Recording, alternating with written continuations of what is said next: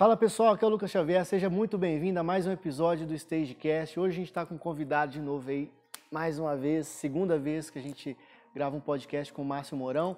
A gente já gravou sobre, sobre vários temas, sobre um tema de shows e tal, com vários convidados.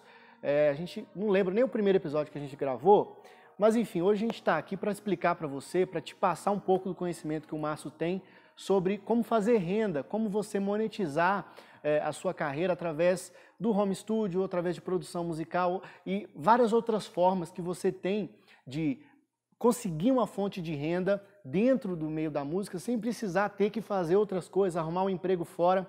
Eu sei que muitas pessoas estão assistindo aqui, às vezes já tem lá um computador em casa, já tem certos equipamentos que às vezes ele usa para ele mesmo produzir alguma coisa, gravar alguma coisa e está perdendo uma ótima oportunidade de fazer uma renda extra e conseguir sair desse momento que a gente está vivendo aí da melhor forma possível.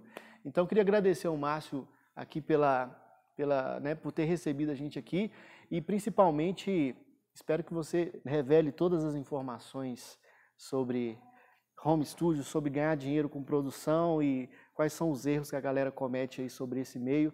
E eu espero que você curta o bate-papo de hoje. Primeiro, queria te agradecer e te dar as boas-vindas e te perguntar, cara, é, dá mesmo para o cara ganhar dinheiro com o estúdio em casa? Quais são os erros que a galera comete? Com, o que, que você aconselha para quem está começando e quer ou produzir suas próprias músicas ou fazer uma renda extra? Obrigado né, por esse convite mais uma vez estar aqui. É um grande prazer participar desse podcast e poder somar um pouco mais né, para todas as pessoas que desejam né, é, trabalhar com áudio profissionalmente ou até mesmo por hobby, enfim.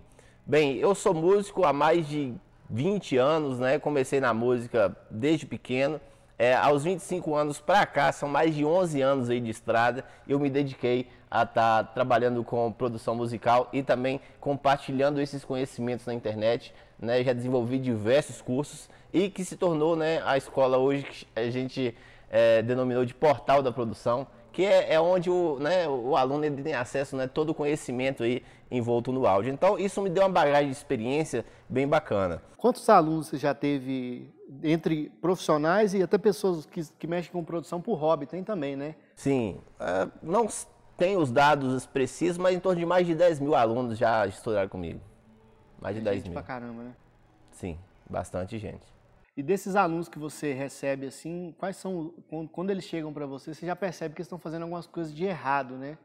É, e o cara que quer começar nessa área de produzir, de, de, ter o próprio estúdio, alguma coisa assim, quais são os erros principais que você vê que eles já entram, já cometem assim, que você já tem que ficar sempre falando, olha, não faz isso. É... é. Olha só, é, como você gosta de falar, né, o mundo mudou, né, e está em constante mudança, né. Então, assim, a questão de equipamentos é, é um grande mito ainda da galera, assim quem está começando agora, porque a gente teve, a gente passou por, por transições, né? A gente veio do áudio analógico e passou para o áudio digital. Isso trouxe muitas mudanças com relação a como se produz música e o que realmente é necessário não só para produzir música, mas para produzir áudio em geral. Né? Hoje, através da tecnologia, tudo mudou. Né? Hoje a gente tem um potencial tecnológico que nos permite produzir com qualidade, com o mínimo de equipamento que a maioria das pessoas não acredita que é possível. Então aqueles, aqueles estúdios lá, aquela, aqueles negócios gigantescos, aquelas mesas gigantescas, que não, eu já estou ligado que dá para realmente você fazer é, a mesma qualidade, ou até a mesma qualidade parecida, uma, muito, chega, muito próxima, pagando um material bem menor e a galera ainda tem essa mentalidade de vou fazer um estúdio. Né? Exatamente. Né? É, a grande parte desses equipamentos que você vê nos grandes estúdios está hoje em desuso, não se usa mais entendeu? Só é só enfeite, praticamente, entendeu? Aquelas mesas gigantes, aqueles equipamentos é, é, que a gente chama de periféricos de áudio, não se usa mais, praticamente não se usa. É, então o que, que acontece? As produções que você ouve é, hoje em dia dos hits de sucesso são produzidas, cara, em pequenos home studios. A realidade é essa. E outra, é, muito, muitos das, dos músicos que participam desses, dessas produções estão morando é, em cidades completamente diferentes ao longo do Brasil. Como é que eles fazem? Gravam, gravam e mandam para. Exatamente. O que acontece? Tem um produtor, né? Funciona assim: tem um produtor que coordena tudo isso, ele né? Ele que, que, que é o responsável por produzir essa música. É, muitas das vezes ele nem põe a mão em nada, ele simplesmente coordena toda a produção, ele escolhe os músicos que vão participar, ele escolhe os técnicos que irão mixar. Pode ser que ele faça alguma parte do processo, mas quem assina, quem é o responsável é essa pessoa. Então o artista procura o produtor musical. Esse é o processo. O esse é o procura processo. o produtor e o produtor fica responsável. Fica responsável por toda a parte técnica, né? Agora, se ele vai colocar a mão ou não, isso é uma escolha dele. Entendeu? Porque ele tem um leque de profissionais hoje é, espalhados por, pelo Brasil. Hoje não há, não há mais aquela necessidade que existia antigamente do músico se deslocar e ir ao estúdio de gravação. O músico pode participar da produção através do seu home studio, morando lá no, no, no interior do Acre. Então, Essa é que é a verdade. Tipo assim, se o cara, eu, por exemplo, sou artista, eu quero gravar uma música nova, chego no produtor Márcio, no produtor, no Rick Bonadi, nesses caras aí. Eles podem contratar um guitarrista da Bahia, um baterista do Sul, é, um cara lá do Nordeste mixa e consegue fazer todo esse trabalho remoto. Todo esse trabalho remoto e funcionando de forma perfeitamente bem. Por quê? Dependendo do seu estilo, digamos que você é um cantor sertanejo. Eu, sendo seu produtor, eu vou saber exatamente quais seriam os músicos ideais para estar tá executando a sua música. Porque eu conhecendo o seu estilo, conhecendo o seu estilo musical, eu tenho um leque de profissionais à minha disposição para compor a, a, a, sua, a sua música e ficar perfeito, entendeu?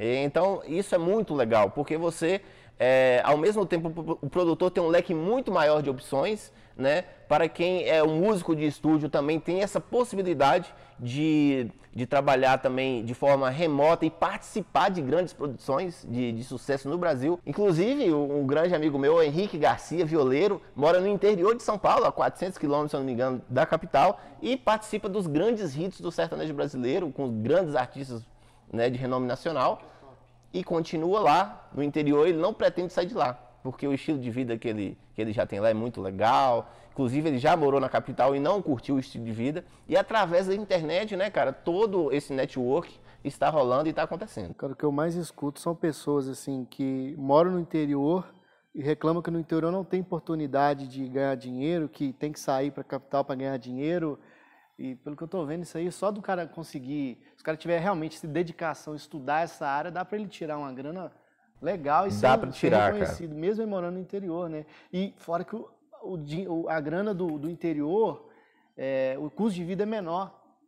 E o cara consegue viver melhor ainda, com às vezes com um trabalho de produção e tal. Fora esse erro dos equipamentos dos estúdios, quais mais você consegue identificar que a galera comete? Olha, Lucas, a gente tem que entender o seguinte: como o mundo está em constante mudança, a gente teve né, essa questão da pandemia, né, 2020, e deixou isso bem claro. Nós não podemos é, estar com a mente fechada às, às oportunidades, porque uma vez que é, o mundo muda, a gente não sabe o dia da manhã, então a gente deve estar se preparando, estar ao tempo todo preparado, aberto a oportunidades, conhecer o que está acontecendo, para que a gente possa estar o tempo todo ali se adaptando ao que está acontecendo. Eu vejo que isso é um grande erro né, de quem, por exemplo, não se manteve e, e, e, teve uma grande dificuldade agora na pandemia. É isso, é se preparar para quando chegar a oportunidade, porque assim, ainda que uma porta se feche, eu acredito que sempre duas ou três se abrem. Agora, quando você não tem essa visão, você não consegue identificar essa oportunidade. Por exemplo, é, estou nesse momento agora desenvolvendo um treinamento para edição de podcast. Não sei se, né, é, vocês já sabem muito bem por causa do podcast aqui. É, a gente já fez, a gente já gravou um podcast antes, dois podcasts, não sei o que, é, foi. Só não sei, não lembro mais o tema. Que, é, tem, tem, tem uns dois anos já que a gente gravou. E na época eu lembro que a gente teve dificuldade de achar gente para editar, né? Editar podcast, né? E e com a minha pesquisa, observando esse mercado, eu observei uma grande oportunidade aí para quem está começando em entrar nesse mercado de edição de podcast. Por quê? O podcast hoje está em franco crescimento. Né? O, seu, o seu podcast que já tem crescido e a gente percebe que o podcast é uma forma de comunicação muito legal. Né? E eu correlaciono o podcast a aqueles programas de rádio de sucesso na era do rádio. Você lembra do, do da era do rádio? Então, o podcast é, a, é, é, o substituto desses programas. Por quê? Porque o, o, o, áudio, a comunicação em áudio é muito bacana, porque você vai poder consumir esse conteúdo né, é, em momentos que o vídeo e o texto não são ideais. Então você está dirigindo, às vezes você está no ônibus, às vezes você está na cama para dormir e você quer consumir um conteúdo bacana de podcast. Então, essa demanda está crescendo muito. Até porque o vídeo, que é a comunicação, é, vamos dizer, mais forte, está muito concorrida. Hoje, para você abrir um, um, canal no YouTube, é muito complicado você tentar é, conseguir seguidores. É, era muito mais fácil há 10, há 5 anos atrás. Né? Então, por causa disso, muitos comunicadores, muitos influencers irão agora partir para o podcast, porque é uma comunicação alternativa com a sua audiência e aí vai surgir uma grande demanda que já existe de editores de podcast. Então, como a gente sabe, né, quem chega primeiro bebe água limpa. Então, se você que está me ouvindo esse podcast agora, né, ouvindo esse podcast, identificar essa né, essa grande oportunidade de se preparar para se tornar um, um, um, editor de podcast profissional, você vai ganhar esse mercado. Não vai faltar trabalho para você, porque vai crescer muito. Escute o que eu estou te falando. Daqui cinco anos, vai multiplicar em 10 vezes a quantidade de podcast que tem hoje. Porque o áudio, a comunicação por áudio nunca vai deixar de existir. Ela sempre vai existir enquanto tiver né, gente aqui morando nesse planeta. Ah, sem dúvida. Quando tem um crescimento assim, é, é, a gente tem que aproveitar a onda e fazer o máximo de grana possível. Né? E, e para editar um podcast precisa de quê? Um notebook, que mais? Um Olha só, e o bacana desse trabalho são vários. Primeiro, a estrutura que necessária é muito pequena, então um notebook bacana não precisa ser nada de última geração e um, um, fone de ouvido de qualidade, você já consegue editar podcast tranquilamente. Você trabalha através da internet, então você pode ter clientes espalhados no Brasil inteiro e até no mundo, ok? Você pode trabalhar da sua casa e uma vantagem, Lucas, é o seguinte: você que tem um podcast, você sabe, é, é diferente de ter um cliente é, de produção musical e ter um cliente um, e ter um cliente de podcast, porque o cliente de podcast, é, a tendência é que ele, ele tem um trabalho recorrente. Digamos que eu, eu torne o editor de, de podcast, do seu podcast aqui. Você vai ter vários episódios que você vai gravar, correto? É, até porque se tivesse um editor é, competente e um preço justo, a gente ter, poderia gravar mais. Poderia gravar grava mais. tanto porque falta isso. Falta isso. E outra, não faz sentido você querer ficar mudando de editor de podcast. Porque o podcast ele tem um estilo ele, ele tem um estilo próprio, né? E uma vez que eu peguei o seu estilo do seu podcast, os próximos episódios já vou seguir aquele estilo de edição que a gente já modelou e tá tudo maravilhoso. Então imagina só, eu consigo clientes recorrentes, sabe? É uma super vantagem, entendeu?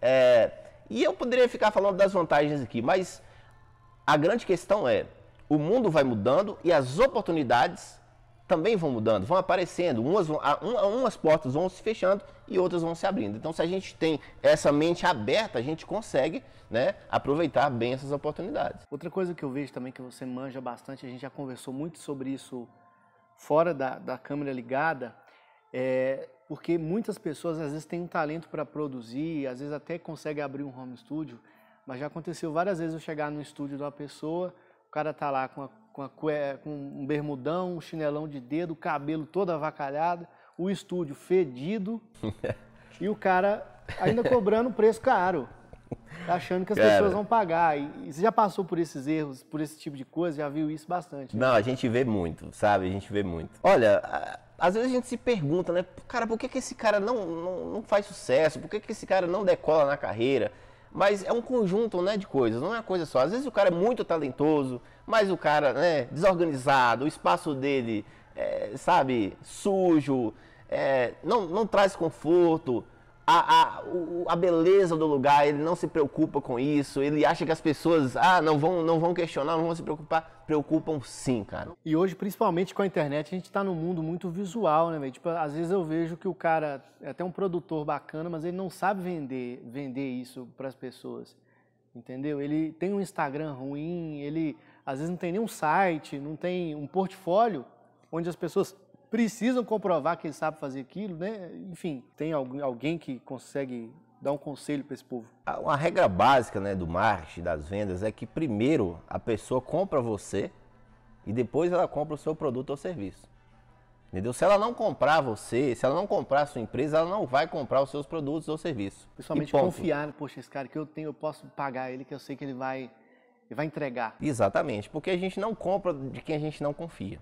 Então já, já é o primeiro passo. Então se você passa uma imagem ruim que vai descredibilizar a sua pessoa, a sua, da sua empresa ou a sua empresa, sem chance de vender seu produto. Então é um, é um ponto importantíssimo. E são vários pontos que a gente poderia colocar aqui. Mas esse lance de, de você ter um espaço onde as pessoas visitam é um ponto fundamental e você tem que prestar muita atenção é, de como que é a impressão que as pessoas estão tendo do seu espaço de trabalho, né?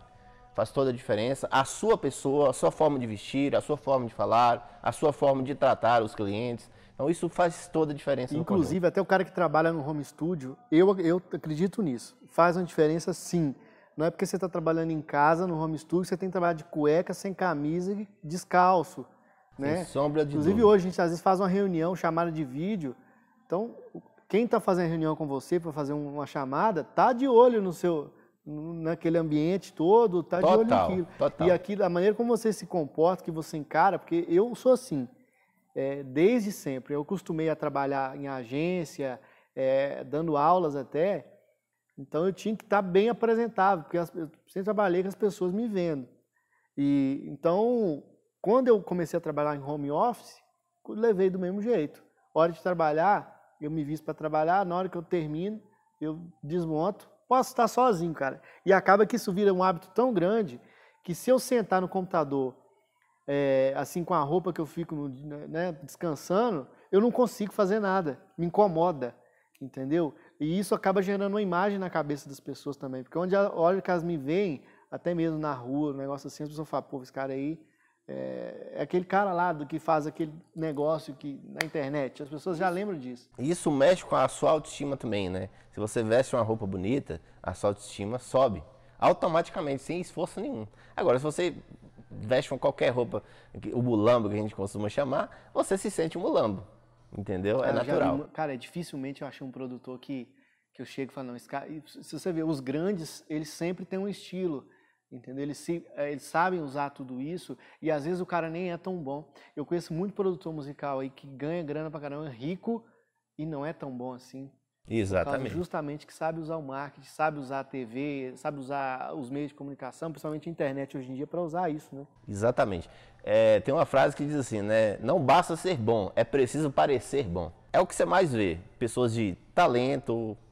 Às vezes eu tenho mais talento que você mas por você saber fazer um marketing melhor que o meu, você vende muito mais e você tem uma carreira muito, muito mais bem sucedida do que a minha.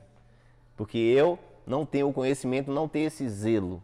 Né? Apenas eu acho que ah, só por eu ser bom naquilo que eu faço é, já basta. Então esse é um grande erro que os profissionais, não só da música, mas em qualquer área, cometem. Cara, te perguntar, o cara que está começando agora e viu aqui, ele às vezes ele até é artista e quer produzir suas próprias músicas com o menor custo possível. É o que tipo de equipamento ele precisa ter? Primeiro passo. E como ele faz? Quais as dicas que você tem que depois que ele montou e, e, e aprendeu, o cara tem que aprender a usar o software e tal. É, como ele consegue vender isso? Quais as, as maneiras que ele tem para fazer isso? O cara que está começando agora, como é que eu faço para ter o meu home studio e aprender a, a produzir? Olha, Lucas, aí vai depender também do estilo é, musical, né? A gente, por exemplo, tem o estilo eletrônico. O estilo eletrônico é o que exige menos equipamentos, porque tudo é, é produzido através dos softwares de computador.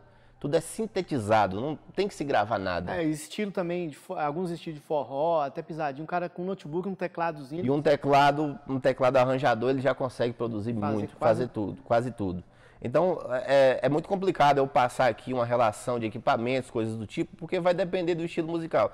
E hoje a gente está trabalhando é, com o eletrônico em alta. Tudo hoje parece que virou eletrônico. Né? É, inclusive forró, sertanejo. Sertanejo, muito eletrônico. E sem contar que, como eu coloquei no início, hoje não necessariamente você precisa gravar tudo.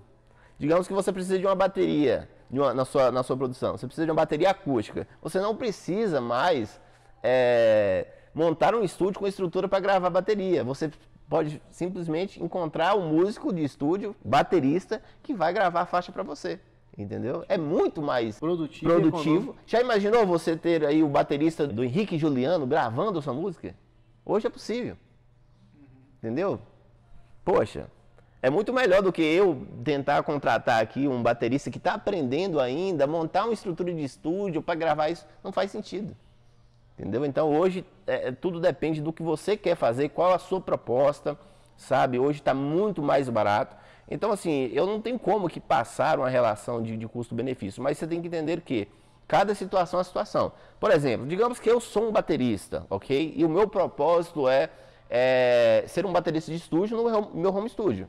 Então aí sim, aí eu vou montar uma estrutura porque da bateria, porque eu sou um músico de estúdio e eu sou baterista. Então eu vou montar segundo a minha necessidade. O meu propósito é me tornar um baterista de estúdio, gravar para o Brasil inteiro, participar de grandes produções aí que estão rolando. Então essa é a minha, minha pegada, entendeu? Então aí se eu for um outro músico, vou dar outro exemplo também. Você não é músico, mas você é você é um mixador, você faz mixagem ao vivo tá? E você quer ter um home studio para que seja o seu laboratório, para que você consiga treinar ali é, dentro do seu laboratório a mixagem que você vai executar nos seus shows, entendeu? Então é muito legal. Então aí a estrutura já é outra. Então por isso que é complicado eu te passar uma, uma, uma questão assim. Mas para isso a gente tem né, o portal da produção. É, e lá, inclusive, tem um treinamento chamado Home Studio Express, que eu falo muito sobre isso e todas essas vertentes possíveis de se montar um home studio, estrutura, equipamentos, né? Que a gente tem lá. E para vender, cara, existe algum, existe algum site que o cara cadastra para poder pegar esses, esses trabalhos ou ele vai ter que ir oferecendo? Quais são os primeiros passos aí? Olha, aí também Vamos supor que o cara é, é, que o cara grava violão, entendeu? Aí ele vai ter que fazer principalmente o networking pessoalmente, né? Tipo, as pessoas da, da cidade aí que conhecem. Olha, o que que acontece? Aí depende de cada um. No caso, vamos, vamos dar o um exemplo do violão. Eu sou um músico, sou um violonista e eu quero entrar no mercado sertanejo. Primeiramente, eu tenho que saber quem são meus clientes. Quem vão comprar de mim? Quem vai comprar o meu serviço de gravação de violão? Grande parte deles serão os produtores musicais, que é aquela pessoa que fechou com, com o artista, ok? Então, os meus clientes serão os produtores. Não é o artista. Não é o artista em si. Pode até ser o artista, porém, esse artista ele tem que ser o próprio produtor dele. Porque hoje a gente tem artistas produtores também mas é a minoria. A grande parte dos clientes serão os produtores. Então o que, que eu posso fazer? Qual que seria a minha estratégia nesse sentido? Eu iria criar um perfil no Instagram, é, no Instagram, no YouTube, não importa a rede. A rede tem que ser a mais popular do momento, ok? Então ali seria o meu portfólio. Então eu colocaria fotos, eu colocaria vídeos ali de eu gravando, entendeu? Criaria meu portfólio ali às vezes algumas músicas você já gravou também, Algumas músicas eu já gravei ali. Para quê? Para que eu comece a ser descoberto E às vezes pelo compensa mercado. até o cara iniciar, às vezes fazendo um trabalho bem barato ou até de graça para poder ter esse material para mostrar. Exatamente. Mesmo, às vezes o cara fica com, não querendo fazer e acaba ele fica sem serviço e não tem nada o que mostrar. E o bacana, Lucas, do músico é que é o seguinte, a performance dele fala por si. Às vezes ele vai vender o serviço dele sem falar uma palavra. Apenas demonstrando que ele sabe. Isso é foda. E outra, a questão da música é, é, uma grande vantagem com relação a outros tipos, porque ela é muito viral. Se eu faço uma performance que tocando um ritmo no violão bem tocado, as pessoas tendem a curtir muito isso e compartilhar naturalmente. Então, essa, essa que a gente chama de orgânico, né, essa publicação, essa divulgação orgânica da performance musical, ela é muito poderosa. Então, se o músico de estúdio usar isso a seu favor e ainda usar as técnicas que você ensina lá no, no Hot Stages, de impulsionar isso, né, para chegar nas pessoas certas, caramba, meu. Imagina só, eu, eu, eu, eu, eu monto minha, minha casa primeiro ali no Instagram, com as minhas fotos, eu no estúdio gravando, eu mostrando a minha performance. Quando já tiver né, uma estrutura de conteúdo bacana ali, de encher os olhos, eu começo a impulsionar isso para as pessoas certas, para os produtores musicais. Já imaginou já imaginou? Eu pego uma performance top ali. A que mais deu resultado. A que mais deu resultado orgânico, que mais deu curtidas e tudo mais. E impulsiono isso no Facebook Ads, né, numa plataforma como essa. Só para tem como você filtrar só para quem só para só para o público seleto, que é aquele público que tem chance de contratar o meu serviço. É, vai chover de cliente, não tem nem jeito. Deixo ali o meu contato direto de WhatsApp para contato ou até mesmo o direct que rola muito no Instagram, muito fácil. Então, cai. Já, já dei aí uma, né? Só aí o cara já consegue ganhar no mínimo 300 reais por dia. Ó, vamos, vamos jogar por baixo. Hoje uma gravação online aí, entre 150 e 200 reais. Uma faixa. Se você grava Vamos colocar aí que você grava 150. Se você grava três faixas por dia, que é super tranquilo de fazer, 450 reais por dia. Tá? Vamos colocar isso aí a 10 dias, 4.500 reais. Vamos colocar aí que você consegue tirar aí 10 mil reais tranquilamente, trabalhando segunda a sexta, dentro da sua casa.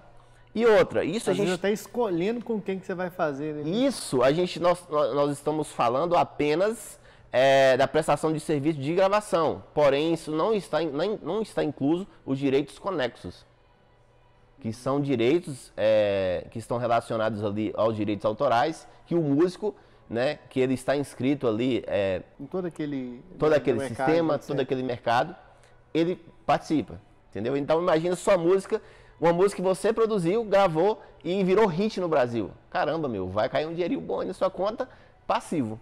Só por você ter gravado e participado daquela produção. Pô, cara, tá massa demais. Só com, essa, com, esse, com esse trecho aqui, você já conseguiu ajudar muita gente aí que às vezes está perdido, não sabe o que fazer, né? E sem falar que, à medida que você for ficando conhecido no meio, você começa a receber convites para participar de gravação de DVDs. E aí você aumenta, em vez de ser 150, para 300 reais. Aí, meu irmão, cada vez mais a sua hora vai ficando mais cara, a sua participação numa produção vai ficando cada vez mais cara. Por quê? É a lei da oferta e da procura. Agora você não tem mais esforço mais de, de divulgar o seu, o seu trampo. Agora as pessoas, os, os artistas estão começando a te procurar.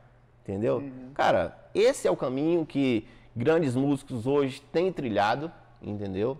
É, muitas das vezes eles nem sabiam, foi assim uma coisa assim, despretensiosa, mas a gente nessa conversa já está passando o mapa do tesouro. Esse é o mapa na minha visão. Ah, 100%, cara, 100%. Como um recadinho final aí para quem está acompanhando a gente, qual o conselho que você acha assim agora de mentalidade, cara? Porque uma coisa que eu sempre vejo é que às vezes a pessoa tem até o conhecimento, mas a, a, a mentalidade, a crença de que, sabe, aquela, as crenças que ele tem de às vezes que não que não vai dar certo, é que é difícil, principalmente, né? É difícil, até eu aprender isso aqui vai ser difícil. Aí o cara prefere ficar parado e não fazer nada. Um conselho final sobre esse tipo de coisa que você acha que as pessoas precisam ouvir para acordar para a vida e começar logo, porque você já tem que 10 anos só, na, só no, no, no, nos cursos, no portal, e antes também você já, tinha, já trabalhou com banda, com músico, e você sabe muito bem que a caminhada não é rápida. O cara tem que começar agora e saber que daqui um tempo, pode ser que ele aconteça um estouro do nada, de repente? Pode, mas é difícil. Ele sabe que vai ter que ter uma trajetória, né? Olha, Lucas, o, o que eu penso assim, a, na vida nada é fácil. Qualquer caminho que você escolher, vai ter barreiras, vai ter concorrência, vai ter é, inúmeras dificuldades. Agora, se o caminho vai ser difícil, eu prefiro é, procurar o caminho da satisfação. Eu, eu, eu prefiro procurar o caminho é, do amor, da paixão, porque assim é, eu vou conseguir superar os desafios que aquele caminho me oferece. De uma forma melhor, de uma forma, de uma forma é, muito melhor do que se eu optasse por, pelo caminho, por exemplo, o caminho do, do CLT, o, o, o caminho de trabalhar em algo que eu não gosto, que eu não tenho paixão nenhuma. Então, se todos os caminhos serão difíceis, eu escolho o caminho da paixão. Então, agora, é, eu vejo que muita gente não acredita no seu potencial, é, ou até mesmo é preguiçoso, e, e, e, vários outros conceitos acerca disso aí. A preguiça eu acho que é o pior de todos, né? Cara, não adianta. Se você tem talento, se você às vezes sabe o caminho a trilhar, mas você não dá um passo, meu irmão, você não vai chegar em lugar nenhum. Ninguém vai fazer nada por você, entendeu? Muito bem, pessoal. Espero que você tenha entendido a mensagem aqui desse vídeo. O objetivo aqui é falar um pouco desse assunto o Márcio é especialista e também motivar você. E motivação, eu acredito que seja igual banho. Você tem, todo dia tem que tomar sua dose de motivação, porque senão cai mesmo. Não adianta você se motivar agora nesse vídeo aqui, começar e depois da manhã você já vai desanimar.